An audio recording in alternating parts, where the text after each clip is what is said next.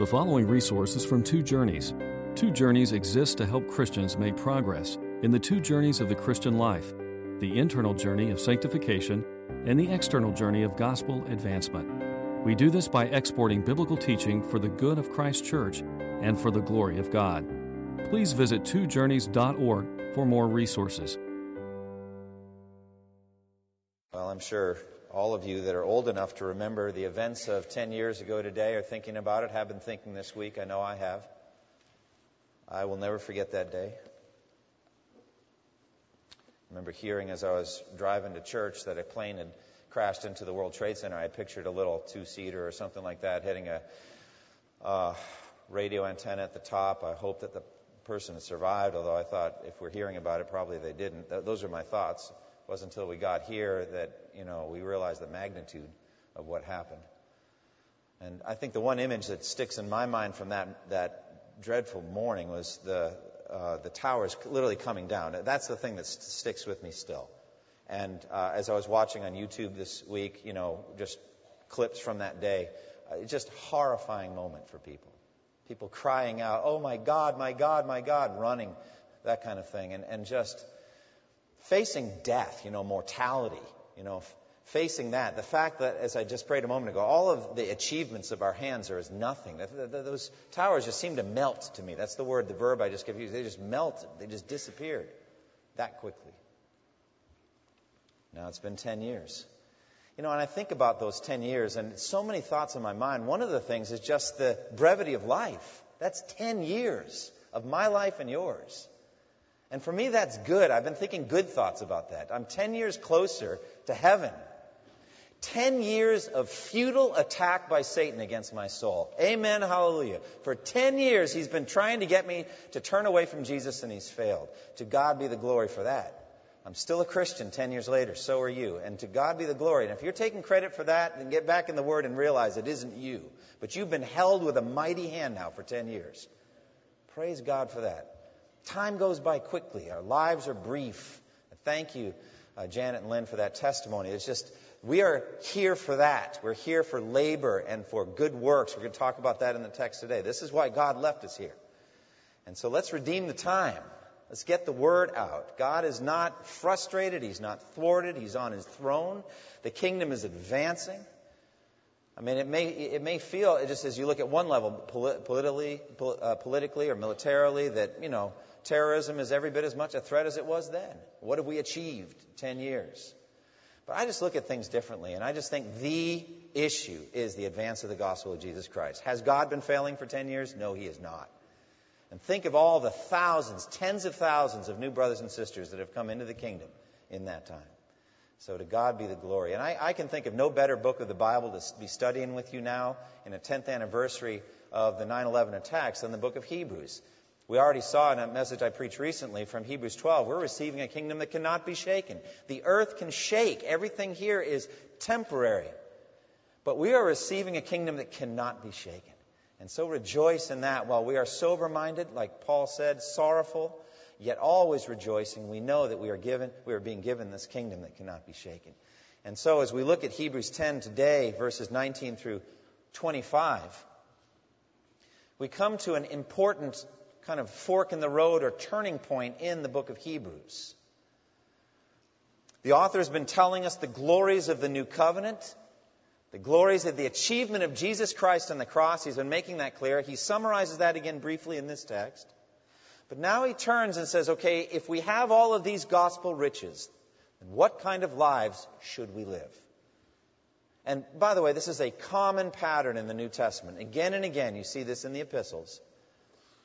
How the author, usually Paul, will lay out doctrine and then at some point say, okay, how then shall we live?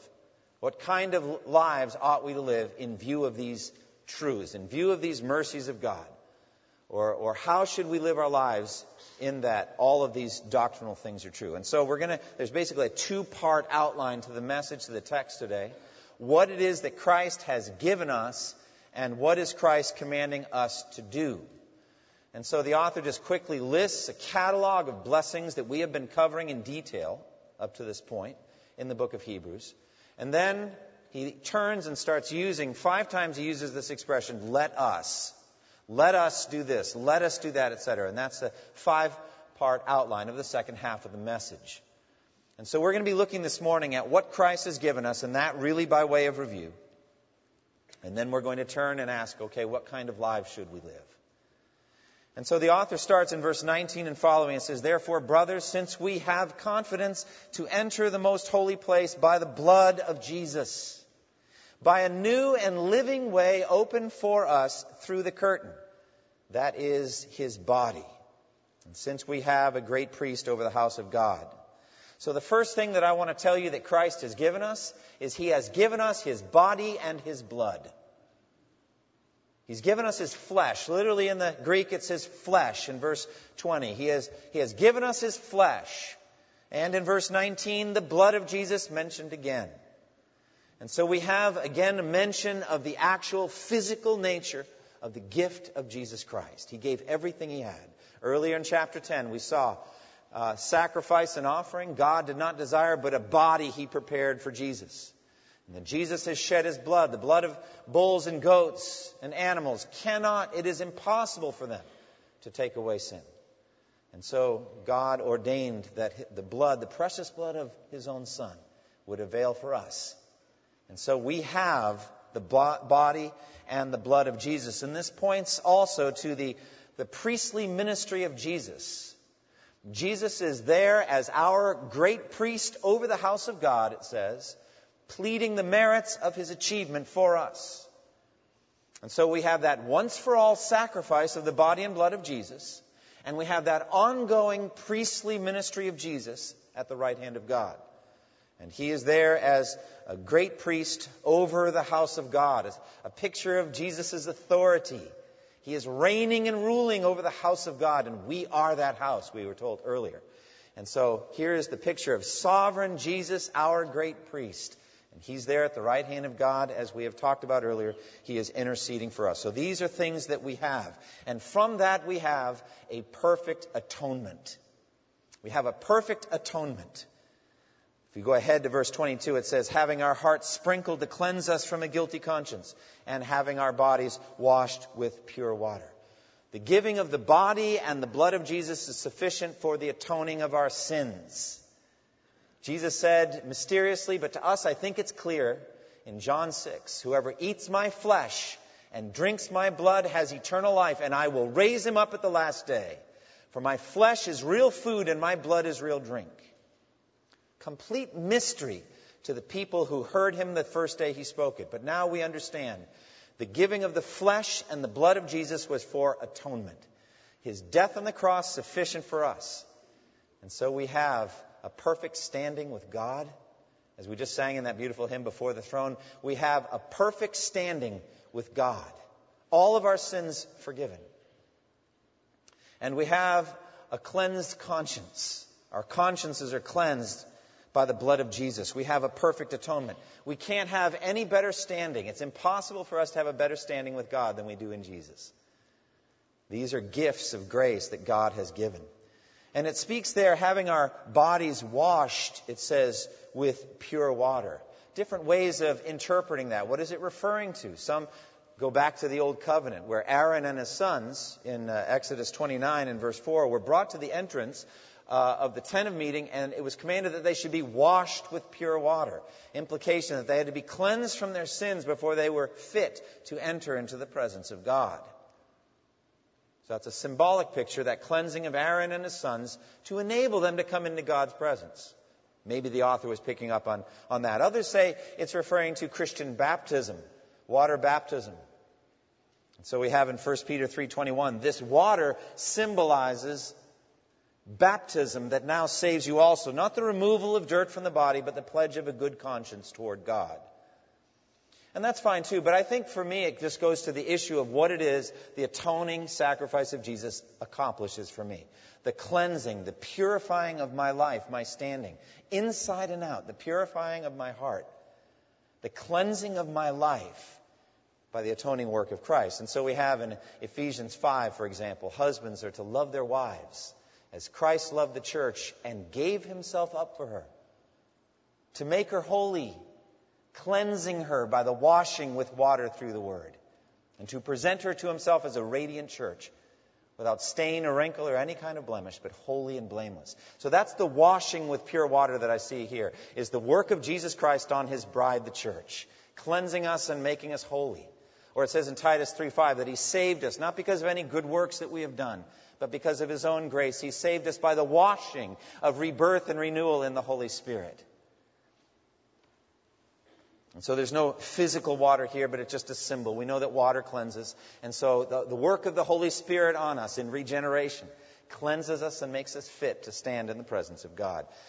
Perhaps best, the best text of all is in the Old Covenant in Ezekiel, where the Old Covenant promises, very much like Jeremiah, are given. And again, we have this washing and this cleansing with water. Ezekiel 36, I will sprinkle clean water on you, and you will be clean.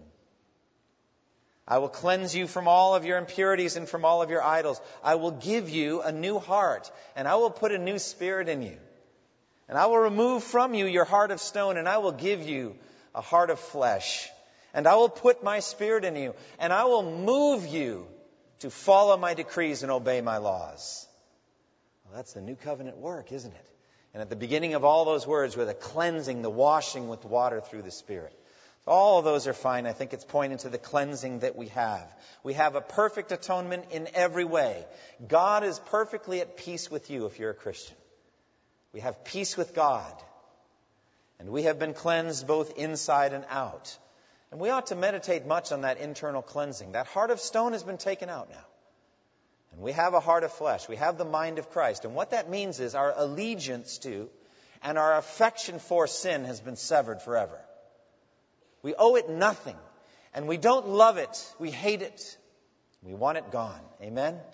Oh, how we yearn to be clean and pure from all sin. It is the enemy of our souls. We want to be free from it, and we have been positionally set apart from sin. We have been once for all sanctified from it and made holy unto God. And we have been cleansed in every way. But also, there's an implication of what kind of life we are to live. Our bodies washed with pure water implies what kind of life you're living. You know, in Romans 12, it says we're to present our bodies as living sacrifices, and the body is the vehicle of action. And so, having our bodies washed with pure water to me speaks of a sanctified lifestyle, a purified life where we are actually walking as Jesus walked in this world. We are following by the power of the Spirit His laws, His commandments, and obeying them. So we have this as well. We also have, thirdly, access to God's holy dwelling place. It speaks in verse 20 of a new and living way opened for us through the curtain that is His body. Now, friends, I have plundered this text for months now. And so it's kind of, you may think it's kind of used up. It's never used up. But I've been going ahead to Hebrews 10 and talking about this venturing through the living uh, way into the presence of God. But now we're at the text, and so I'll just mention again by way of review. You know that human beings, the Jews, were forbidden from entering into the most holy place universally. Every single Jew forbidden, except one man, the high priest, and that only one day a year. He was forbidden from entering into the holy presence of God. But the moment that Jesus died, when the curtain in the temple was torn in two from top to bottom, there was physically symbolized there an opening and access into the presence of God. And this text tells us what it is. By the body of Jesus, by the flesh of Jesus given on the cross, we have an access, we have a new and living way into the presence of this holy God. And what's amazing here, we have the right to be there. We have the legal right to be in the presence of a holy God.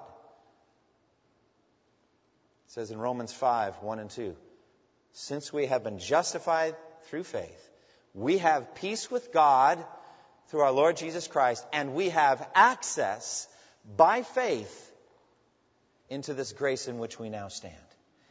You have the legal right to be there, dear brother and sister in Christ. But this text goes beyond that. You have the moral obligation to be there. You are actually commanded to come into the presence of God. We'll get to that in a moment. But this text goes beyond just that we have the right and the privilege. You're actually now under a moral obligation to be close to God. That by the blood of Jesus, you have this new and living way open for us. And one more gift he gives us he gives us boldness or confidence to be there. And what a beautiful gift that is. 'Twas grace that taught my heart to fear, and 'twas grace my fears relieved. And so we don't tremble like those in bondage to sin, trembling that we are about to be condemned by the justice and the wrath of God. But in verse 19 it says, We have confidence to enter the most holy place by the blood of Jesus. What is the nature of this? A, a better translation may be boldness. Why does it take boldness to enter into the presence of a holy God? Well, just have to read the Bible and know the answer to that one. He is the thrice holy God who sits on a holy throne. A throne in Daniel 7 that's pictured as a throne of fire on wheels of fire and a river of fire flowing out from before him. Our God is a consuming fire. All of this fire language speaking of the justice of God and the holiness and the purity of God very least, we would say it's illegal in the Old Covenant for us to be there. And uh, we would come under the death penalty if we ventured into the most holy place and we weren't the high priest and it wasn't the Day of Atonement. But uh, this goes far beyond that. It just has to do with the character of God, God's perfect holiness. He will lash out against wickedness and evil. And we are evil and we are wicked apart from Jesus. Jesus said it. It's not the pastor saying, oh, here we are again, another statement about our wickedness. Jesus said it. When he was talking about prayer and about fathers being generous to their children and said, if you then, though you are evil, know how to give good gifts to your children. It's who we were, but it's not who we are anymore. We have been transformed. And so we now have, because of the blood of Jesus, a boldness and a confidence given us by the Holy Spirit.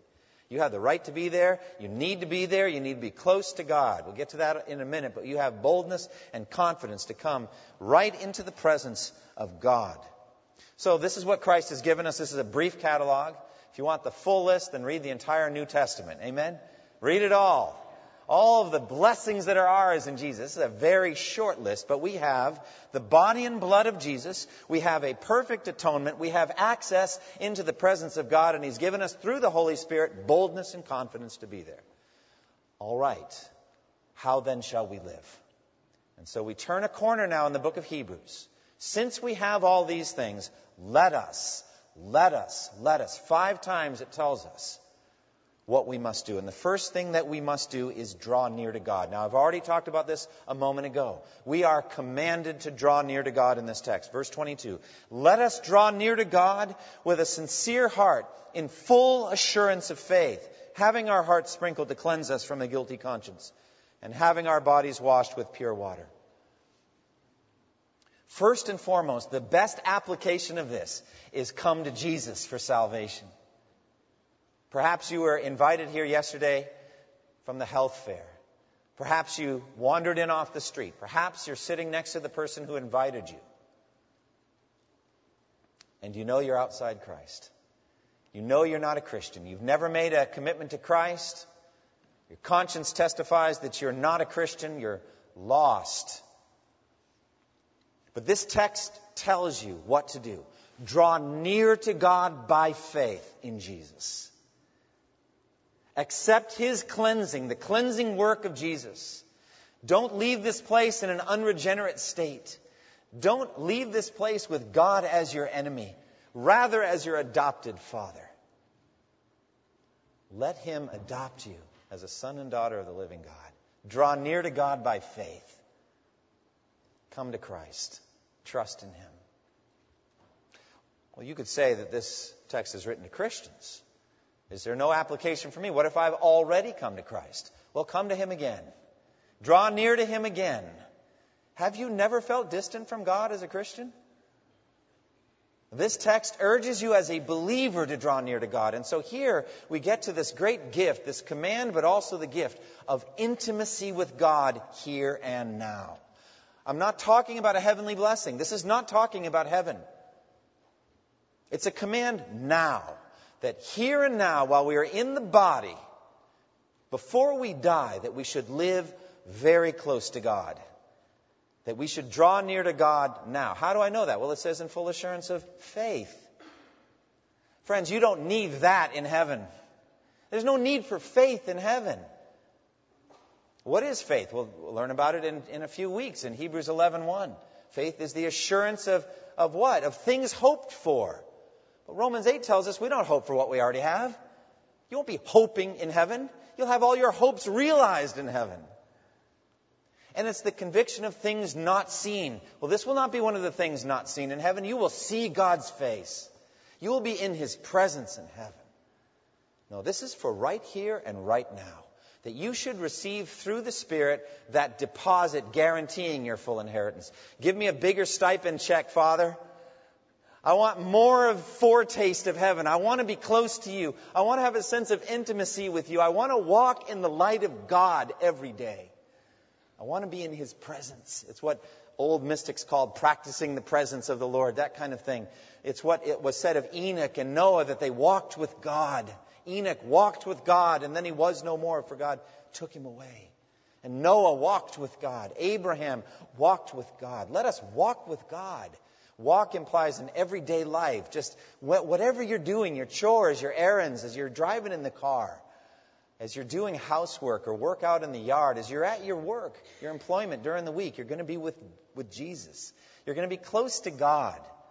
Let us draw near to God. This is the greatest earthly gift God could give you a sense, an immediate sense of His presence in your life. He's here with you now, Emmanuel, God with us. He is with you now and He loves you. And He will help you and He will protect you. And you're commanded here to draw near to Him. It's what the psalmist found in Psalm 73, this great, great blessing. You remember Psalm 73 where the psalmist is complaining about the prosperity of the wicked He's frustrated about how well the wicked people do. And he wishes he could have some of that. Some of that material blessing, some of all that physical health. It seems their bodies are always strong and everything goes well for them all the time. And they're wicked, lawless people. And the psalmist says, Everything was frustrating to me, and I almost stumbled away from a healthy faith in God until I entered the temple and realized their final end. And what it is they're going to get. Because God puts them in slippery places. And at some point, the judgment of God catches up with them. But then he says so beautifully at the end of the psalm When my heart was grieved and my spirit embittered, I was senseless and ignorant. I was like a brute beast before you. I have days like that. I have times in which, through unbelief, through sin, I act like an animal.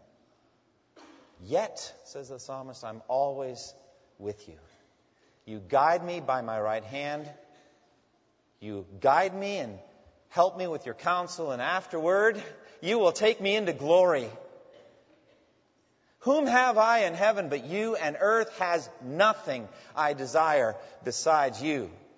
My flesh and my, my heart may fail, but God is the strength of my heart and my portion forever.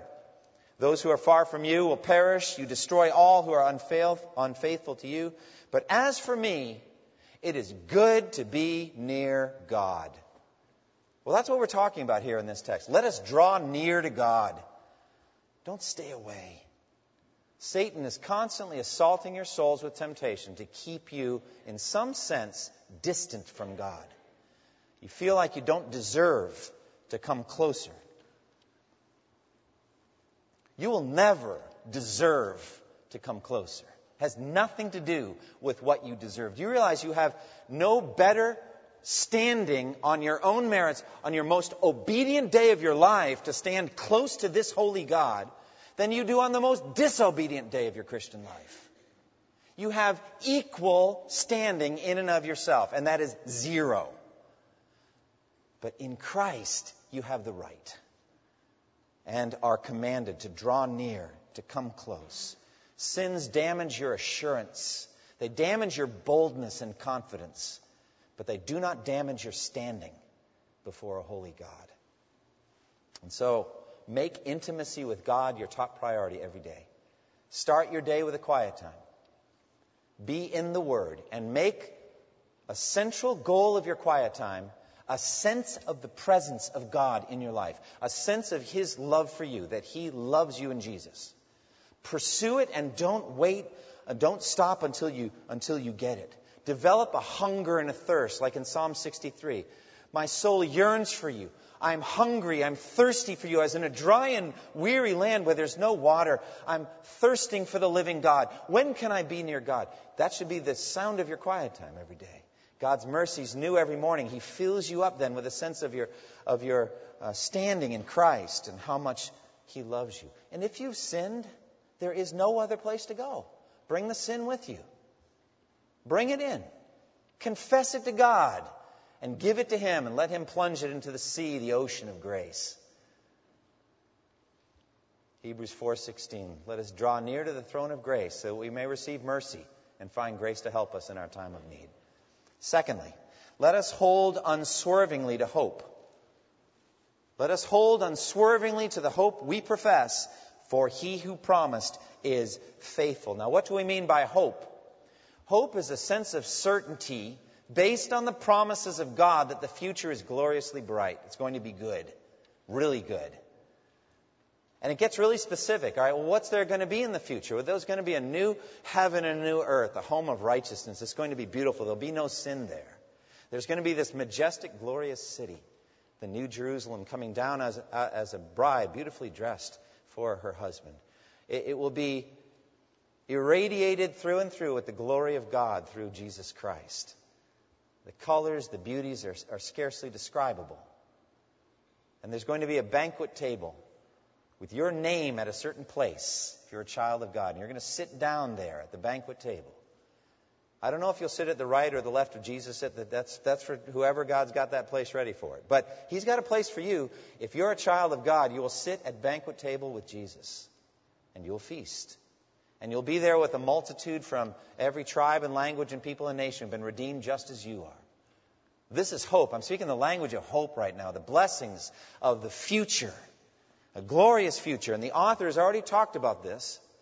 In Hebrews 6, he calls it this hope, an anchor for the soul that goes in behind the veil and anchors us to Jesus.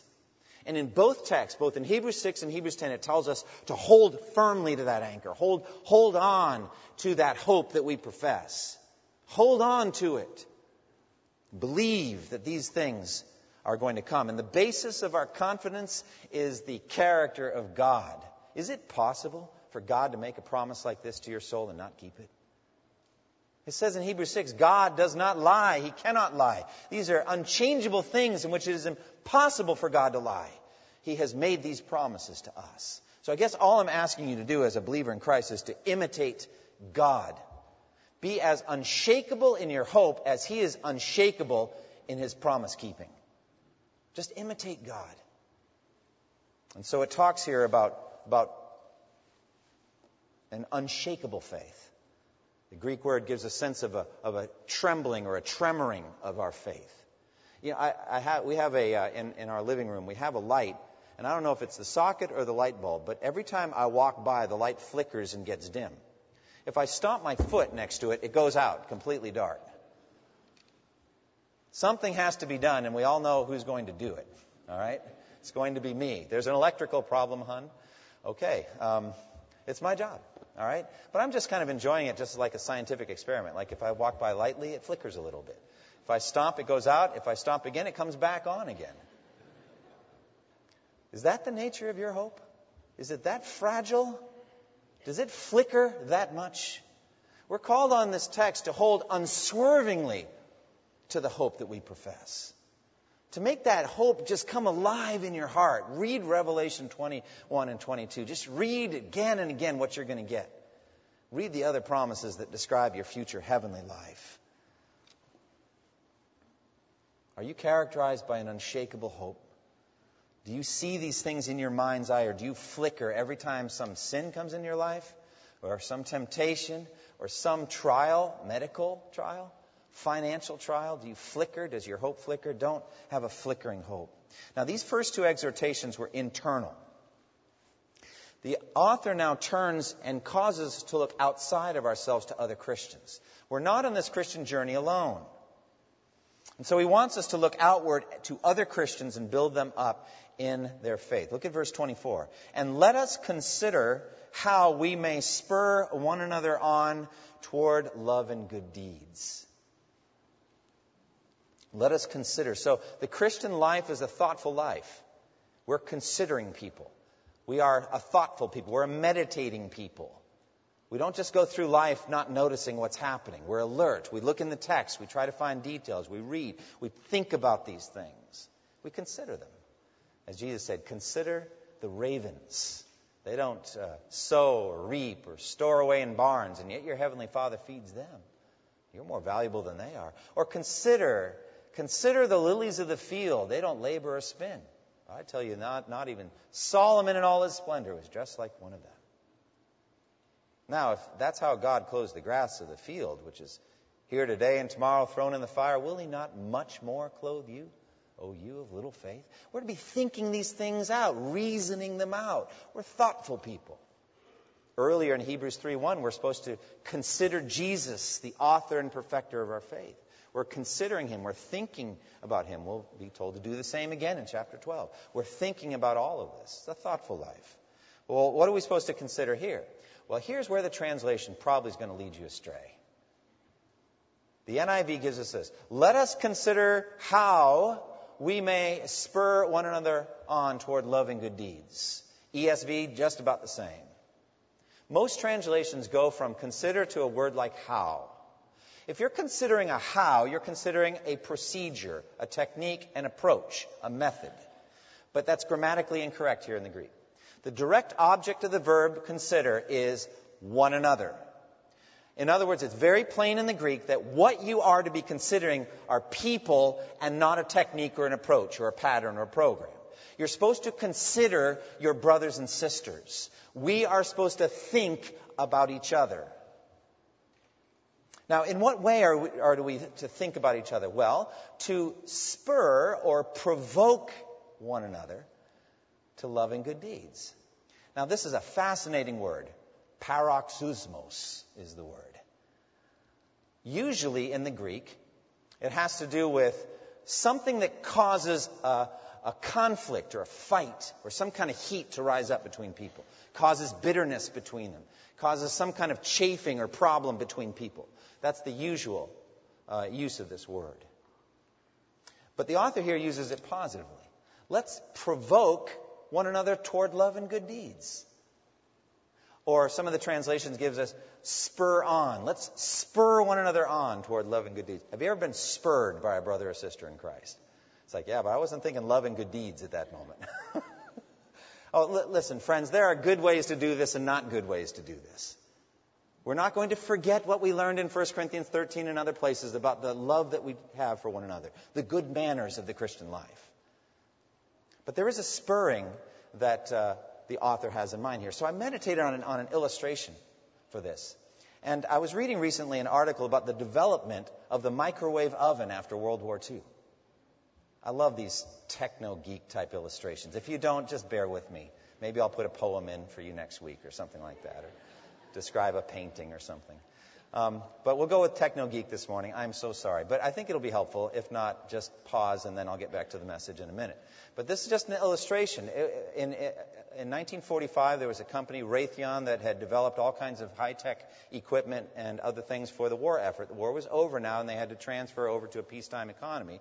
And like many companies, they wanted to find uh, commercial applications for some of the things that they had developed during the war. And uh, this one researcher was working with microwave tubes, and he had a candy bar in his pocket. No joke. And he walked by it, and the thing melted in his pocket. And he thought, hmm, and that was the start of the microwave oven. They said, okay, we can use these microwaves to heat up food. And it took a couple of decades to get it to be commercially uh, viable as a product. But just an amazing story. But how does it work? Well, these microwaves, in some mysterious way, excite or stimulate the water molecules or the fat molecules in the food and cause friction one to another, and it heats up and it cooks. So we are to be like a microwave oven for each other. We're going to stimulate people. They're, they're kind of static. They're like a block of ice. They're not moving. They're not doing anything for Jesus. They're frozen. They're not getting off the dime. And we are going to find a way, we're going to consider them and think, how can I be a microwave oven for this person? How can I get them moving? How can I do it? And it could be through words of exhortation. It could be by the, by the, power of your example. Sometimes it's just a simple invitation. Hey, we're doing this or we're doing that. Why don't you come with? You hear a testimony like from uh, the Witchards earlier about Baptist men, and you know who knows, but a handful of you will get involved in that ministry. And so they were just provoking you in a very sweet and positive way to love and good deeds. I think that we ought to make it a, a, a project or a, a pattern of behavior where we take on a handful of brothers and sisters in Christ and pray for them intentionally based on Hebrews 10:24 God what could this brother or sister's ministry be what could they do for you how could they serve you what kinds of gifts do they have and if you have no idea get to know them then get to know them find out what they love what kinds of things they may be good at I think it's a, it's a perfect ministry for home fellowship, don't you? Starting tonight. Just find out, learn what people might be good at, what kinds of ways they might be able to serve. You don't want your brother or sister to be poor on Judgment Day, do you? Rich in grace, saved by grace, but what about the good works? Do they have any rewardable activities? Do they have any good deeds that they did by faith? Do you care about that for your brother and sister? You should. We should be caring about each other's rewards, Judgment Day rewards. I care about yours. That's why I'm preaching this sermon right now. I want you to be rich on Judgment Day. Good works galore. And I want to provoke you to love, a river of love and good deeds just coming. And why? Because Ephesians 4 tells me those good works build up the body of Christ to full maturity. We need you to do your spiritual gift ministry. We need you to do those good works. And so if you're more like static in your life right now, think of yourself as like um, a frozen dinner that just got taken out of the uh, freezer. And then you come to a good church or you're involved in a good ministry and there's just microwaves in you, and pretty soon you're going to be hot and useful to somebody. Let's provoke one another to love and good deeds.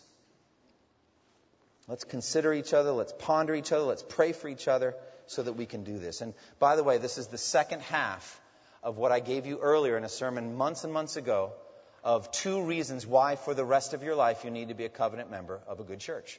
Remember what I said. Hebrews 3, negatively, you need to be a covenant member of a good church so that people will protect you from your own sinfulness.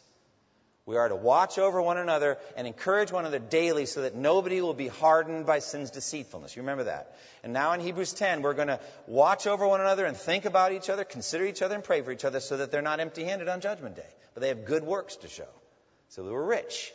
And by the way, in both of those, Hebrews 3, Hebrews 10, you need to know and be known. You've just got to know each other and be in community with each other. It's hard to do in this church, isn't it? I mean, you people, very few people live within walking distance. And so, you, you know, you've got to get in the car and drive. And that's why home fellowships. If you're not involved in a home fellowship, please pray about it and get involved. Because I don't know how you're going to know and be known just coming and sitting and listening a few conversations and go. It's hard. So, bottom line, we've got to be involved in a good church, covenant members of a good church. And so the author says, let us keep on meeting together. Fourthly, let us not give up meeting together, as some are in the habit of doing. We need to assemble together. This is huge. In the Old Testament, again and again, the psalmist talks about, I'm not going to hide your faithfulness in the great assembly. I'm going to speak in the great assembly. God's people were meant to be together. Now, the Jews got together three times a year, whole nation, for those assemblies, and then weekly in their synagogues. But they would, they would assemble together. And so the author is saying fundamental to our growth as Christians is we need to meet together. We've got to get together as Christians. We've got to be healthy in this. And the author puts it uh, negatively. He says, Do not or let us not forsake the assembling of ourselves together. This is not an accident. We're not talking about an accidental thing that happens, just happened to me in, the, in Christian life. Now, this is a willful choice. Says, let's not forsake the assembly. It's a willful choice you make to turn your back on faithful church attendance, to turn your back on your brothers and sisters in Christ and not, you know, fellowship with them anymore. It's something that you decide to do.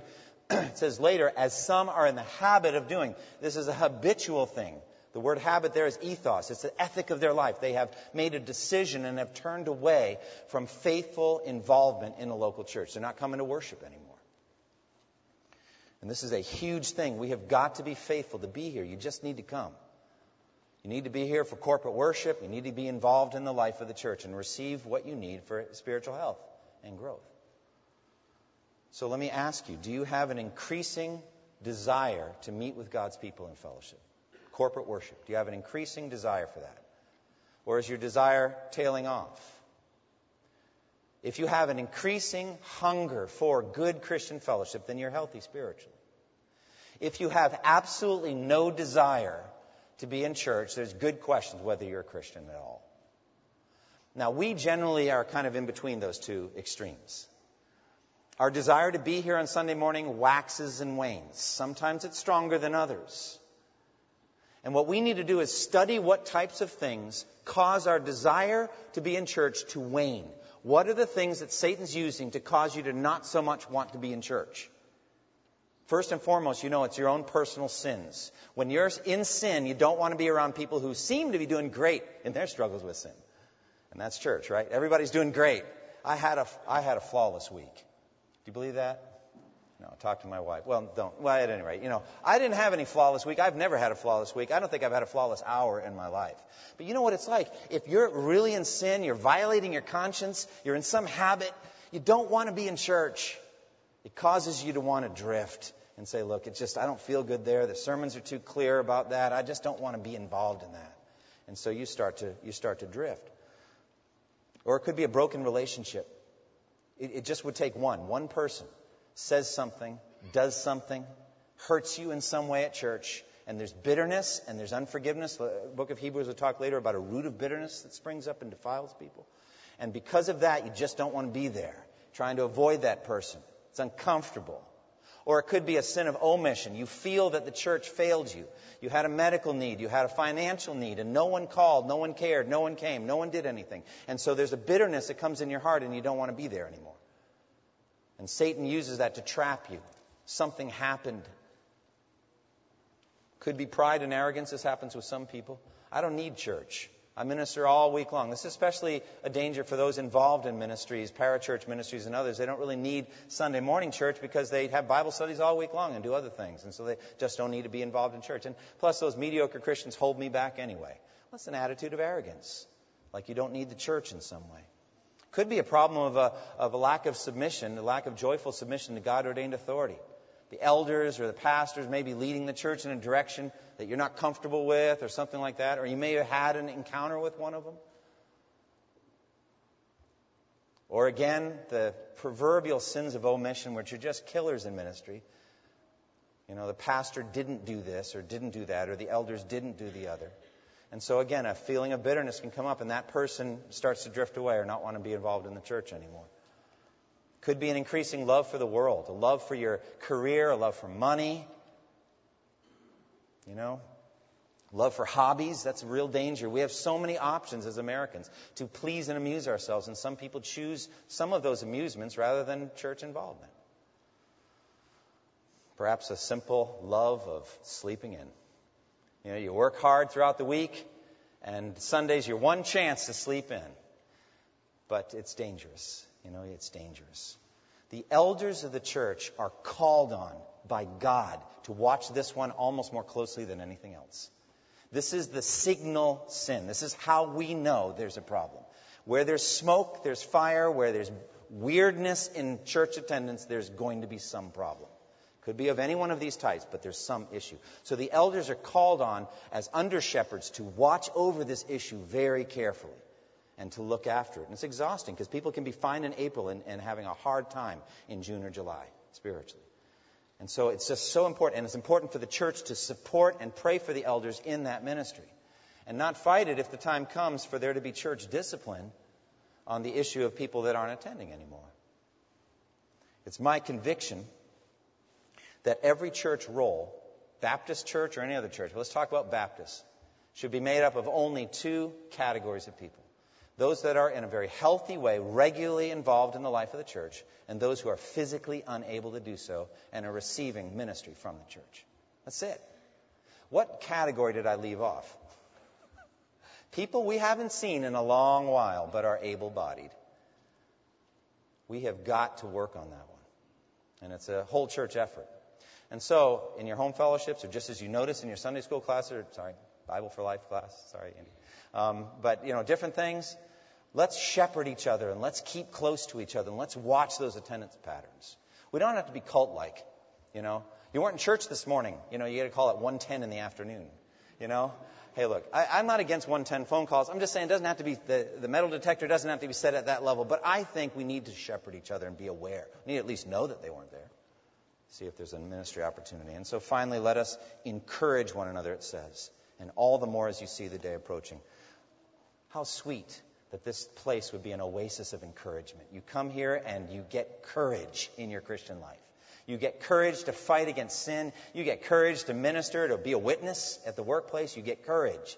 And it comes in a variety of ways power of example, people using words to build you up, prayer life of the church. You get encouraged and, and accelerates as you see the day approaching. What day is that, friends? That's Judgment Day. That's Second Coming of Christ Day. When Jesus comes back, it's coming soon. And so, all the more, let's encourage one another as that day comes. Close with me in prayer. Father, this is a rich, multifaceted, detailed text. So many things to cover. I pray that you would take these words and press them into our hearts. Lord, I pray again for any that are here that are lost. They don't know how long they have to live. Oh, that they would repent and believe in Jesus. His blood was shed on the cross for sinners like them. He was raised from the dead on the third day. He sits at the right hand of God. That they would look to Christ now, even with their eyes closed. That they would say, Jesus, you are my Savior. I trust in you. And Lord, I pray for all of us that we would draw near to you and walk with you faithfully and do those good works and provoke one another and stimulate one another to love and good deeds and to make this place a place of encouragement. We pray this in Jesus' name. Amen. Thank you for listening to this resource from twojourneys.org. Feel free to use and share this content to spread the knowledge of God and build His kingdom. Only we ask that you do so for non commercial purposes and in accordance with the copyright policy found at twojourneys.org.